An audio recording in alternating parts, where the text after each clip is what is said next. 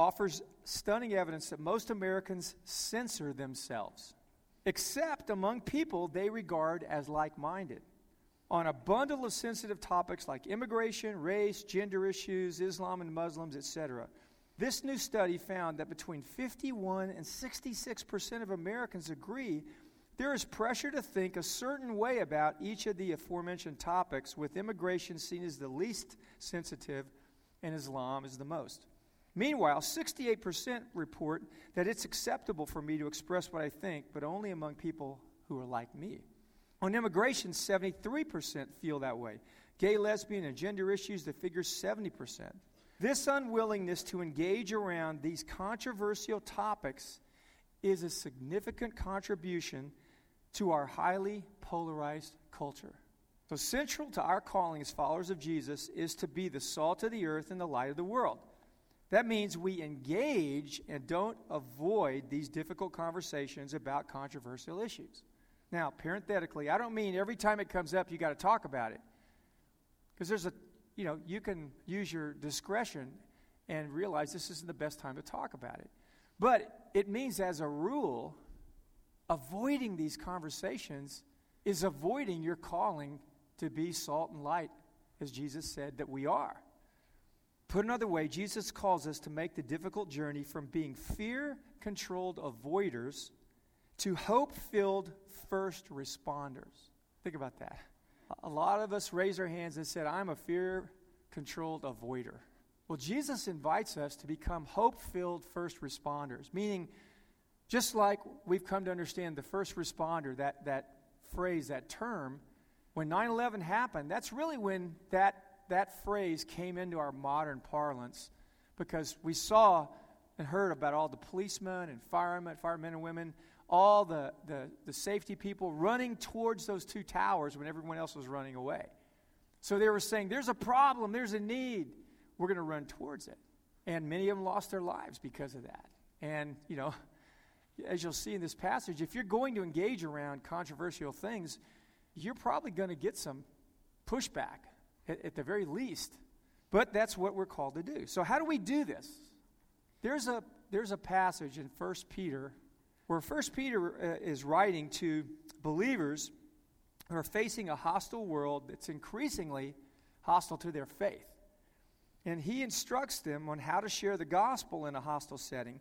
But his instructions on how to share the gospel in that setting to those people are amazingly applicable to us when we start thinking about how to engage around controversial subjects. How do you have conversations? How do you have those difficult conversations? You use the same ideas that you employ when sharing your faith. And so we're going to look at what Peter said. And he instructs them to become hope-filled first responders by addressing three areas: how they engage in those conversations, what they engage, in other words, the content that they use, that they bring to those conversations. And then third, why they engage in those conversations at all. So let's read the passage, and it should be in the outline I gave you, and I highlighted each of those three areas where Peter comments on it. So 1 Peter chapter 3, verse 13, it says, "Who is going to harm you if you're eager to do good? But even if you should suffer for what is right, you are blessed. Do not fear what they fear, and don't be frightened." He's quoting the Old Testament. "But in your hearts, set apart Christ as Lord. Always be prepared to give an answer to everyone who asks you to give the reason for the hope that you have. But do this with gentleness and respect, keeping a clear conscience, so that those who speak maliciously against your good behavior in Christ may be ashamed of their slander. It is better, if it's God's will, to suffer for doing good than for doing evil." So how do you engage in controversial subjects? He says, he used three phrases there: gentleness, respect, and a good conscience. So we're supposed to engage around these controversial subjects with gentleness. What does that mean? What does gentleness mean? It was a word that Jesus used, ironically, to describe himself. He said, "Come to me, all you who are weary and heavy laden, and I'll give you rest, for I am gentle and humble of heart." And both those terms in the ancient world were those qualities, being gentle and humble, were looked down on. Anybody who demonstrated those two qualities as Jesus used them, described them, were looked down on. But Jesus said those are actually virtues. And in our polarized culture today, when the conversation starts, the voices usually are raised. It's whoever shouts the loudest and pounds the hardest on the table is the one that wins the day. But Jesus said, that's not how I roll. And that's not how followers of Jesus are supposed to roll. And it doesn't mean you can't be angry. You understand? Anger. The Bible says, be angry, but don't sin. So it makes a distinction between the natural emotion of anger at something that might be wrong and sinful anger and the behavior that issues from sinful anger. So Proverbs 15:1 says, a gentle answer turns away wrath. Here's a truth that probably most of you know, but just to remind you, these issues that are so controversial are around the real world we live in. They're around real people. And issues trigger people for all kinds of reasons. We all are personally involved in these issues in different ways. Sometimes, for example, someone may have been a victim of sexual assault. And so when that issue comes up and anything around the Me Too movement, they are deeply involved and engaged in it. Now, sometimes they're more engaged than they perceive, and they lose perspective because they've been wounded and they haven't resolved that enough that they can have the kind of discretion that they might show in some other circumstance. So when we get into these issues, they're going to trigger people. You have to be aware of that. And gentleness is a powerful way to diffuse that. Do you understand? If someone gets triggered and they raise their voice and you raise your voice to get above their voice, and then they raise their voice to get above your voice, and it's just you're at DEFCON 1, and you know the nuclear button is pushed, and then you know all reason evaporates from the room at that point, right? You've all been there, and you've seen it. So he says gentleness is how we're supposed to handle these things. Second, he says with respect. Now here's the thing. People are image bearers of God, and they deserve respect no matter what opinions they have, no matter what viewpoints they have. That God commands us to respect them. And especially in this issue here, we are really pressed to remember that we need to respect people who disagree with us. And I could say a lot about that. You probably can take it from there. But you go, how do I do that, John? Is it like something that oozes out of my heart? Well, there's a lot of ways you show respect. But let me tell you, in these conversations, one of the best ways you can show respect is to be a good listener, is to want to really understand what the other person believes and thinks without just, while they're talking, thinking about how you're going to argue with that point. And you can't even remember what they said because you've thought about 15 answers to the things that they've said. That is not respectful. No matter what you think, that is disrespectful. It's also very selfish. It's also not like Jesus. My wife said, John, don't wag your finger at everybody. But it's true. We do that, don't we? And we have to work at being better listeners. Because don't all of us appreciate it when someone understands us and gets us? Doesn't it just make you feel loved? And, you know, we teach you guys about core longings, you know, love, security, understanding, purpose, significance, and belonging. And if anybody understands you, like those 5 core longings, when they're met, they are pathways to intimacy. That's why we put belonging in the illustration of the hand. Because if someone makes you feel secure, you feel closer to them. If someone makes you feel significant, you feel closer to them. If someone loves you, you feel closer to them. And what these issues do is they polarize us. And you know what that means? It means to push us apart. And so when we listen, when we show respect, when we realize the person I'm talking to has core longings I can meet in this conversation in practical ways, when I'm tempted to talk over them and not listen, I'm going to take pains to step back and even ask more questions and listen to show them respect. Because when I do that, it draws that person and me like this. Do you understand? Powerful thing. A good conscience. A conscience, you know, the conscience you have when you become a follower of Jesus, you get blessed in that God invades your conscience. And you're not any longer, because the blood of Jesus, a victim of a guilty conscience or an overly sensitive or hard conscience. Because an overly sensitive conscience, you're just a perfectionist. You're always failing. You just always feel bad, right? Or a hardened conscience is, I'm always right. you know, no matter whether I'm right or not.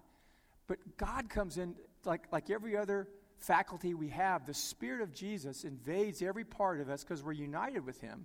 And that light shines on our conscience. And here's the cool thing about a conscience. It's a very powerful thing.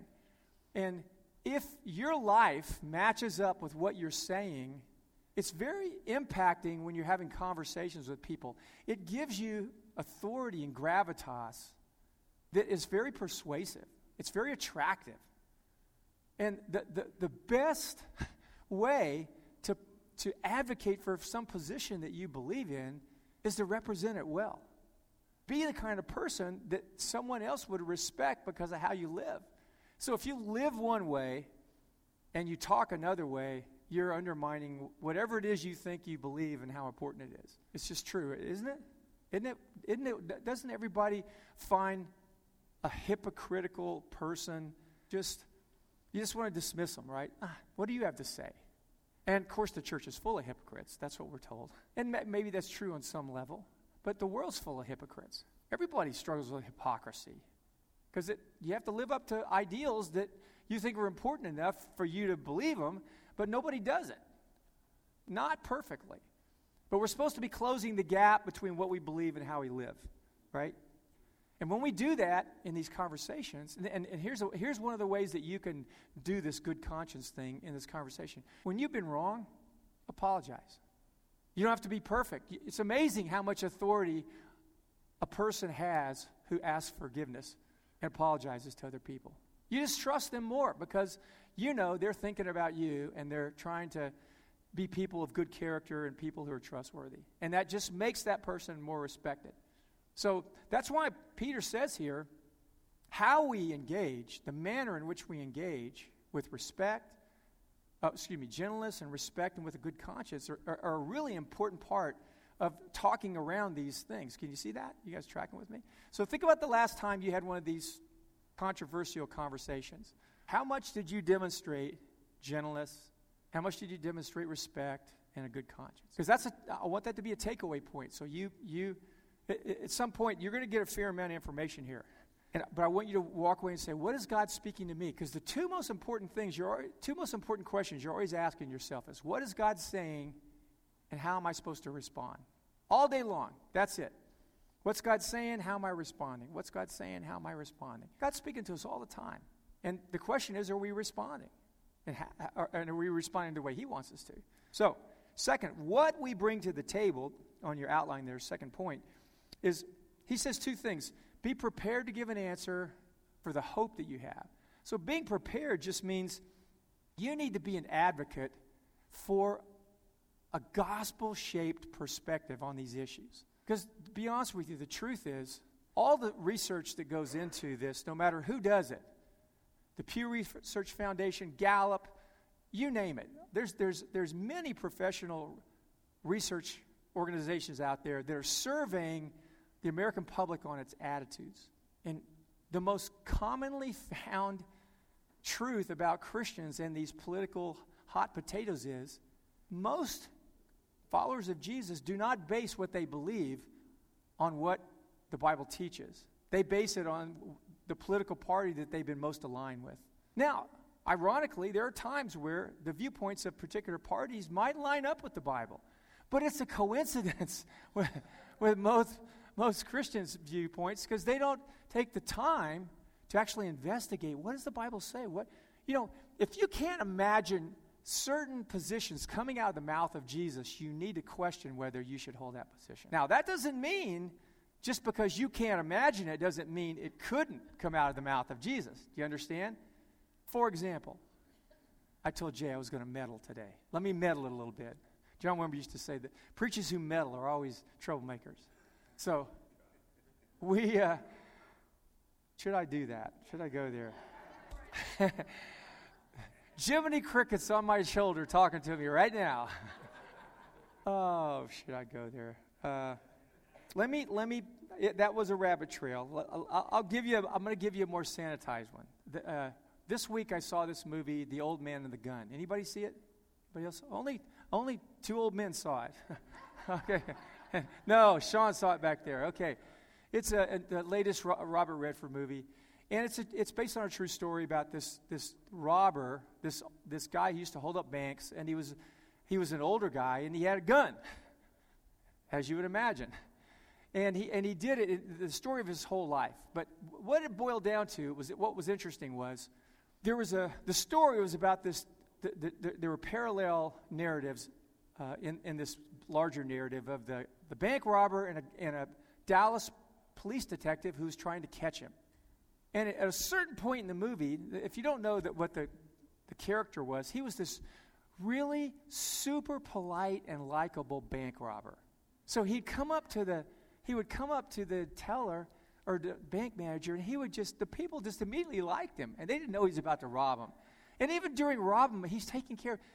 Are you okay? You need to sit down. You know, he's caring about him. And so, he's like real polite. And they're interviewing all the people along the way that had been robbed by him. They go, he was the nicest guy in the world, And so this is going on, and the detectives are talking about it. There's a scene where the police detective at a certain point goes, yeah, he was committing armed robbery. Everybody's talking about how nice he is, and wow, isn't this great guy? And he goes, yeah, he was committing armed robbery. I mean, do you understand? Only in the hands of a skillful writer could a man who holds up banks with a loaded gun be sympathetic. And what that means is our emotions can be moved by things that are not good things. We can be moved in directions that are not good. Like, this is where I'll meddle. A few years ago, there was a big debate in the church about same-sex relationships. And I found friends of mine who were pastors changed their opinions about same-sex relationships and whether they're morally approved by the Bible because they got to know gay people. And they found these people who were gay they were just loving, kind, friendly people. And they go, how can we discriminate against them and say that behavior is wrong? They're so kind. Some of them are kinder than I am. They're more generous. They're more engaged in their church. All these things. And they go, I'm just not going to believe that anymore. And they switched that whole viewpoint.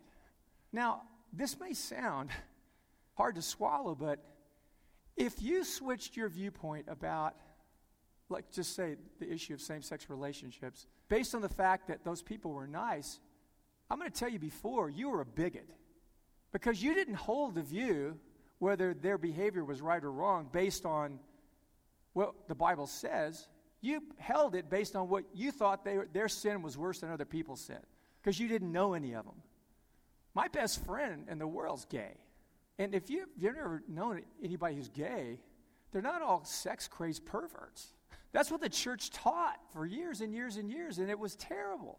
It was wrong.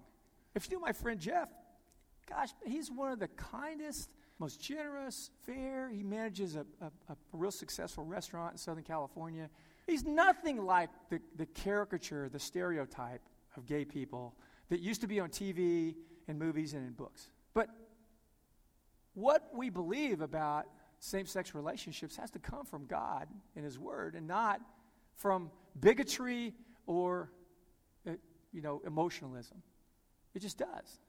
That's apart from, I'm not making any comment about whether it's right or wrong because we're not necessarily teaching on that. But Jesus, here's the thing. You might not ever imagine hard things coming out of Jesus' mouth except towards the religious people, right? But when a woman was caught in adultery, Jesus said to her, go home and stop doing that. Now, what if her story was she had a really unhappy marriage? Isn't Jesus kind enough to say, well, I understand. You got a pass. You got a permanent hall pass. Your husband's a knucklehead, so just sleep with whoever you want. No. Jesus, it came out of his mouth. Stop sleeping with other people no matter whether or not your husband's a knucklehead. Deal with that issue.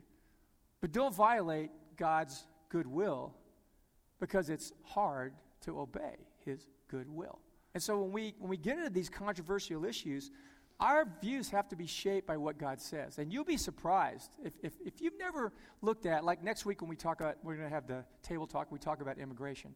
You will be surprised, some of you that haven't studied this from a biblical perspective, how much Bible there is on both sides of that argument, which makes it very difficult to deal with and come down on one side or the other exclusively. And because we, as Americans, I just want it to be one way or the other. Can't it be just one way or the other? John, can you make it one way or the other? Can you wave a wand over that issue and just make it the Republicans are right or the Democrats are right? Wouldn't that settle it? No, it wouldn't. Because truth, and here's the thing, Jesus is the way and the truth and the life. And truth is always personal. I don't mean everybody gets to decide what's true. I mean truth always has to be lived. It's not just an abstraction. It is actually something that we have to embody. Jesus was the way to God. He was the truth about God. It was embodied in him. He was the life. When you were around him, life flowed into you. He wasn't just a way of living. He was the life, the way, the truth, the life. So President Obama said an interesting thing in 2006, because when you start arguing from a biblically based perspective, here's the pushback you're going to get. Don't push your morality down my throat. Raise your hand if you've heard that. Okay, some of you aren't talking to people who aren't Christians, I can tell. My best friend Jeff and I just had this conversation on Facebook a couple of weeks ago. And actually this morning I wrote him this quote, as because he's a, you know, he really supported President Obama. And here's what President Obama said in one of his speeches. He said, "Secularists are wrong when they ask believers to leave their religion at the door before entering into the public square. Frederick Douglass, Abraham Lincoln, William Jennings Bryan, Dorothy Day, Martin Luther King, indeed the majority of great reformers in American history were not only motivated by faith, but repeatedly used religious language to argue for their cause. So, to say that men and women should not inject their personal morality into public policy debates is a practical absurdity. Our law is defined, our law is by definition a codification of morality. I would add someone's morality. Much of it is grounded in the Judeo-Christian tradition." So, we're going to be stressed by people who are laboring under the misconception that anybody should check their morality at the door when they're arguing for morality. No. We should have a marketplace of ideas where they can contend, and the best idea and the most persuasive idea, the most winning idea is going to win the day. And it is the worst kind of bigotry to let someone tell you you can't bring your faith into a policy discussion, because they are, and they think they don't live by faith, but every atheist lives by faith as much as Christians live by faith. We've talked about that before. So the hope of the gospel is really powerful. The resurrection of Jesus means that evil doesn't win. And when we can argue from a position that is always shaped by hope. If it's shaped by the gospel, if it's shaped by the Bible, it's shaped by hope. There's hope for everybody in policy that issues from love. Would you agree with that? By definition, how can you imagine something that isn't loving by God's definition of what love is? It would be based on our teleos, our design, our purpose. And so it would suit us. Not that it's always easy for me to hear certain things from Jesus that demand me to be generous and forgiving and sexually chaste and not materialistic and on and on and on. Those are not easy, because I've acquired a constitution that's been shaped by all my bad choices. And the mistake in the society we live in today by the truth is in you that everybody believes and you shape truth is that when Jesus comes along and challenges you, you think that's some kind of, what's the word I'm looking for? It's extreme. But it's just extreme because it challenges you. And here's the thing. If you like Jesus so much that he never bothers you, you don't have the real Jesus. You just don't. If Jesus isn't ticking you off, I'm going to use that word from now on. If he isn't ticking you off on a regular basis, you aren't engaging the real Jesus. You're just not. You can't read the Gospels and not see that even his followers who are Jesus is preaching, and they're going, yeah, yeah, yeah. And then he turns around and he's, he just mows them down with the loving truth. And they were going, we liked it when you were unloading on those people, but don't turn it on us. But that's the way it works. If he's Lord, he's the only one that's going to always be right.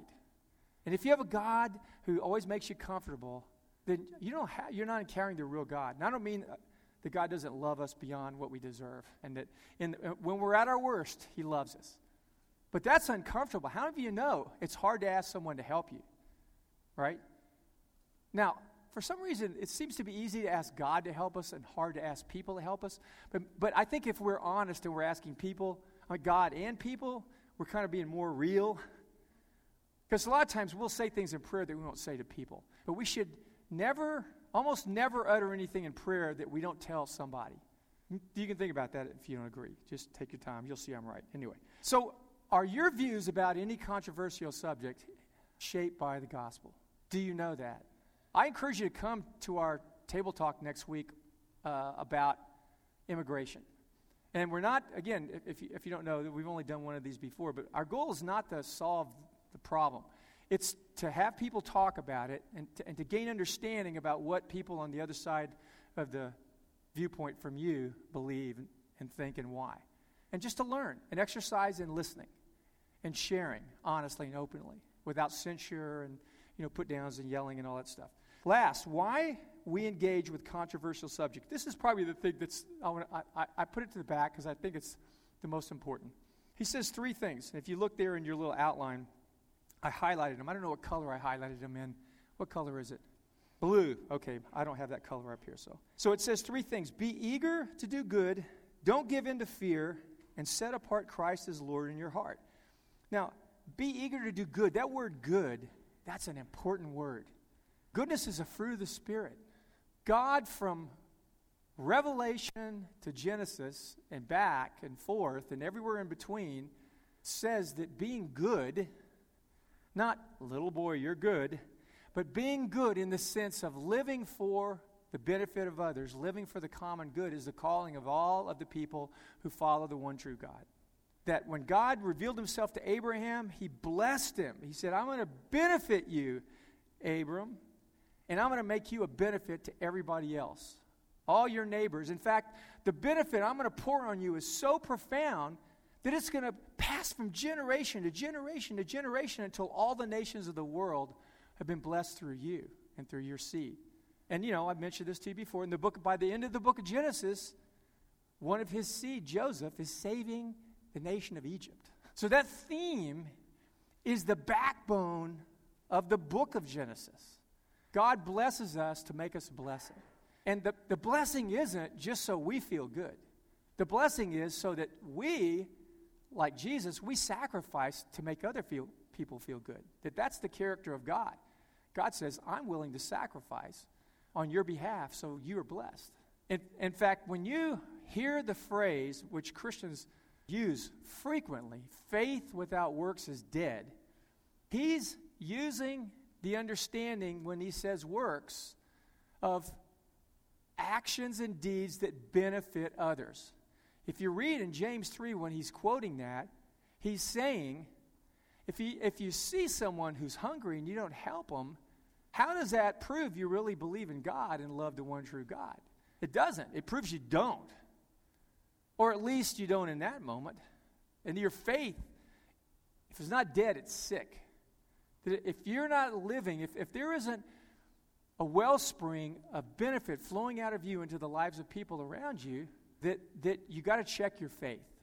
Because when you connect with the God who life pours out of, at great cost, right, the cross, we had the food pantry in here and we never got this back down. This, right, the symbol that people wear as jewelry now without really knowing what it means oftentimes, that says that at great cost, God blesses. And if you connect with that God, your life has to show it in some way. It has to. By definition, you can't have met that God and it not begin to shape you.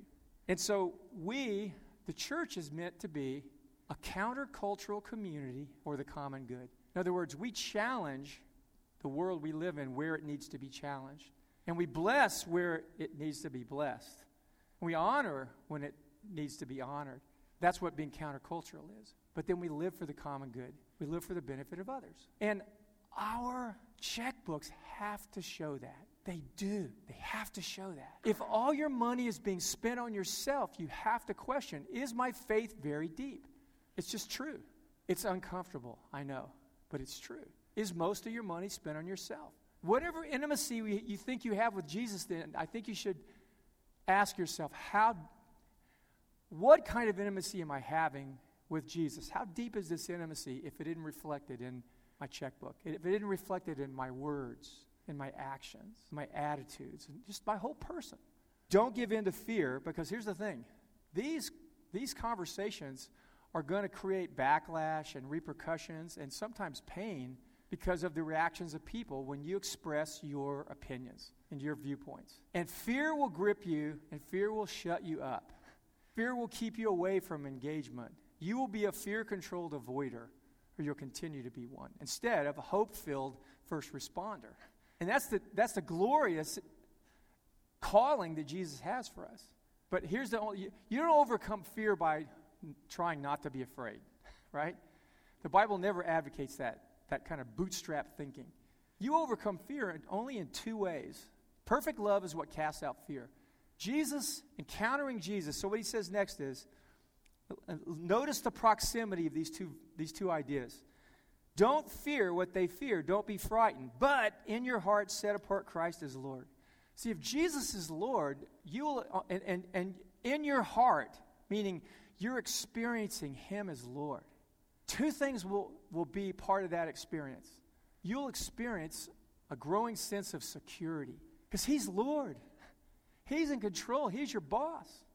He's the man who cares for you and protects you and advocates for you. Remember the three young Jews who were in the court of the king of Babylon, Nebuchadnezzar? And he said, bow down to this idol. And they said, we're not bowing down. He said, bow down to the idol or else. They said, we don't care.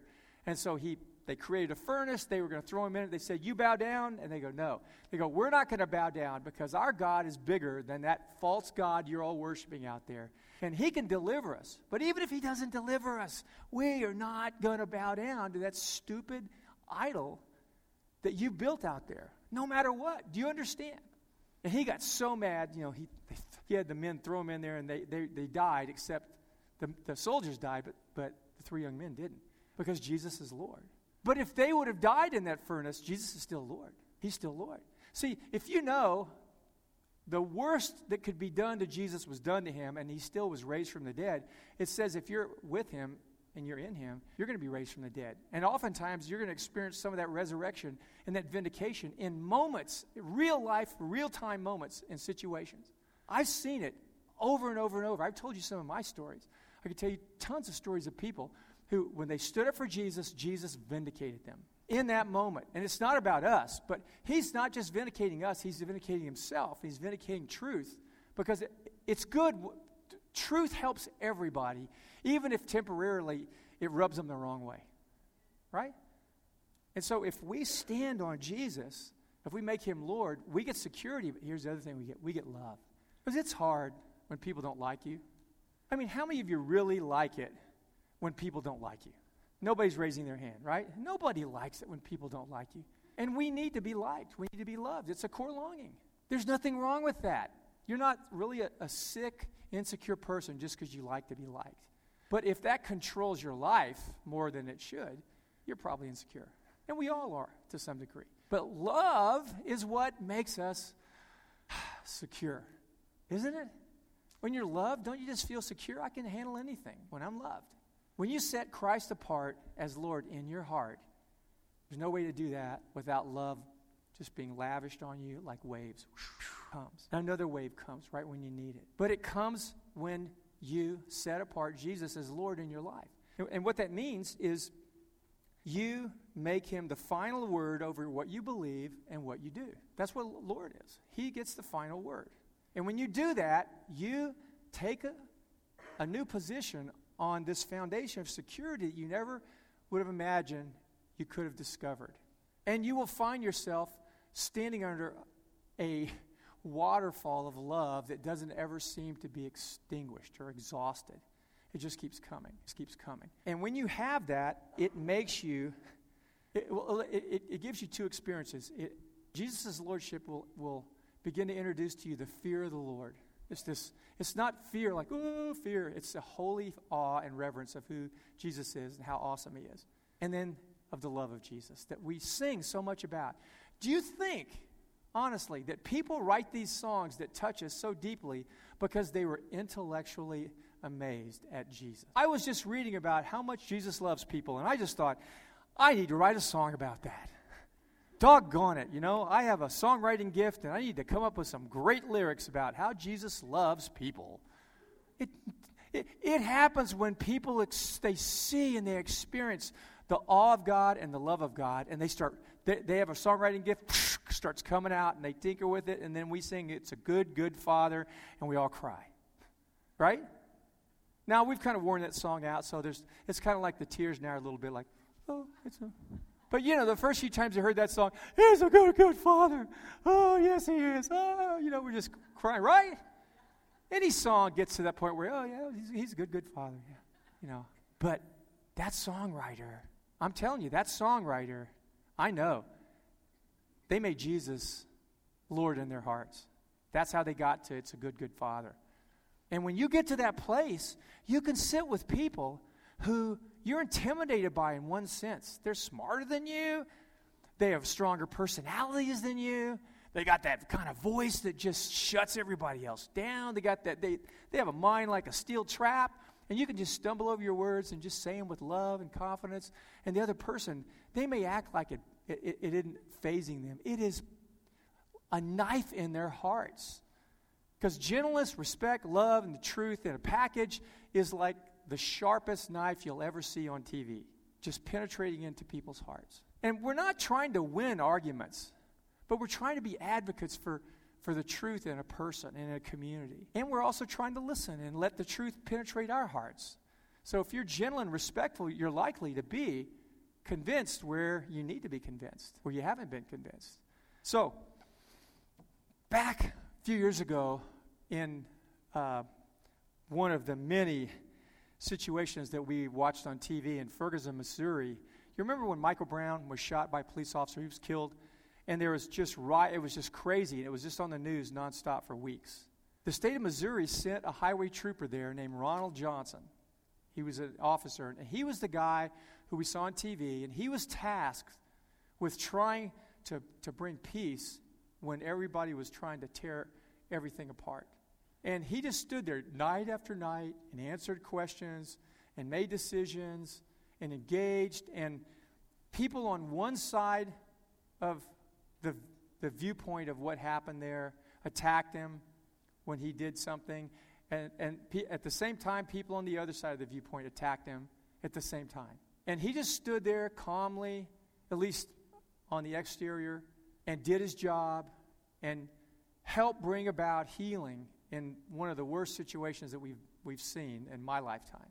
But he did it. He's a believer. If you ever want to hear what it was like for him to go through that, there's a podcast called Q, like the letter Q, for questions. It's a Christian podcast. And you look up Ronald Johnson. If you just go on the Q podcast and type in the search engine Ronald Johnson and listen to that interview, it is an example of someone who lived out engaging in these difficult conversations in a way that goes past what probably any of us will ever experience, day in and day out. But he was instrumental and that powder keg not going off. I mean, you may have thought it didn't go off. You know, Ferguson burned down. Yeah, but it could have burned down St. Louis. It could have burned down Missouri. It could have burned down Kansas. It could have burned down our country. And that man's wisdom and graciousness and love and humility was catalytic to that some level of healing happening there. So we have this increasingly polarized and divided society. It's not going to recover unity, any meaningful kind of unity, until followers of Jesus become peacemakers and become hope-filled first responders instead of fear-controlled avoiders. And I don't know which one of those two you more characterizes you, because you may say, boy, I'm not a fear-controlled avoider. Look at my Facebook page. That may not necessarily mean anything. It is really easy to do certain things on Facebook, but when you do it with real-life people who differ with you, you find out if you're very persuasive or what you're doing is being helpful. And so I'm not against posting whatever you want on Facebook. I'm not making a comment about that. I'm just making a comment about the fact that at some point we got to really be real people, and truth has to become embodied. And Peter, it's interesting, Peter was writing to people who were in a situation where their viewpoint was not welcome. And the wild thing is more than half of Americans believe that their viewpoint is not welcome in our American culture. Like 60%. Well, and you go, well, let's just say on anything there's two viewpoints. How could 60% people believe that they're not welcome? That would mean there's at least 10% that are wrong. I mean, you do the math, right? It just shows you how much we have cultivated this environment in our society where nobody feels like they're a part of it anymore. And it won't change unless we change. I am convinced. Told you before, history is going where the gospel takes it. History is going in the toilet if the gospel isn't in history. That's an incontrovertible truth. And I urge you, I want to just stop for a second and pray and ask you, which one of those three things? Is it the manner that you're engaging that God's dealing with? Is it the content? Is it about why you're engaging, that God's engaging you this morning through what we've heard? So just close your eyes for a second and ask yourself that question. Lord, are you trying to put your finger on the manner I engage people? Like, do I have enough respect for them? Am I gentle enough? Do I have a good conscience as I engage them? Is that where you're speaking to me and where you're inviting me into something better? Secondly, ask the Lord, have I been faithful to try to learn what the Bible says about some of these subjects, particularly these political subjects, and the viewpoint that I should have as a follower of Jesus, that I should bring into the world as salt and light? Have I been lazy? Have I been just persuaded by a political party and media that just wants to divide us and promote things that, irrespective of where they're the best for everybody? And last, ask the Lord, why do you want me to do this? And why have I been engaging or not engaging in these? Has my interaction with you been deep enough to touch what I believe and how I live? And are you trying to go there in my life in some specific area? Just sit with that just for a moment, like 30 seconds. Okay, so look at me for a second. I'm going to be dismissed. There's something that the Lord's inviting you into, whichever of those 3 points that around which he's speaking to you. And I hope you don't walk away and just go, that was really interesting what John said. When you tell someone else about it and you say, I wish you would have been there. Because that's usually your way of dodging the power of what God's trying to say to you. Because if you're focused on the other person, you're already in avoidance. You understand? It may be true that it would have been great for them to hear it, but you need to hear it. You're here. So what are you going to do with it? What are you going to do with it? Just between you and Jesus now when you walk out of here. What are you going to do with what you're hearing? And so I want to just pray for a second. A lot of us have been sick. Roy's been sick. You guys prayed for me last week. I feel a lot better, by the way. I may not sound a lot better, but I'm definitely not coughing 24 hours a day. It's probably down to about 12 hours a day. But yeah, it's progress. Every time someone asks me, how you doing? I'd start coughing. I was about to say, I'm doing a lot better, and I'd start coughing. So don't ask me how I'm doing. But if you have some kind of physical thing, we just want to pray for a moment before I dismiss everybody. If you have something you want us to pray for, you don't have to say what it is. Just stand up where you are. We're going to pray all together. Something's going on. I'm standing. Got this cold still lingering. Doesn't matter what it is, how long you've had it, how bad it is. We're just going to pray for you, the people of God. Father, we join our faith with all of our brothers and sisters who are standing. We ask in the name of Jesus right now, your power would touch them. Jesus, Son of David, have mercy on them. Have mercy on them and touch their bodies. Let your power go through their bodies, where the pain is, where the affliction is, where the sickness. We bless you. Come, Holy Spirit. Come and touch each of these men and women right now. May they carry the promise of your healing. May they carry the hope of your healing.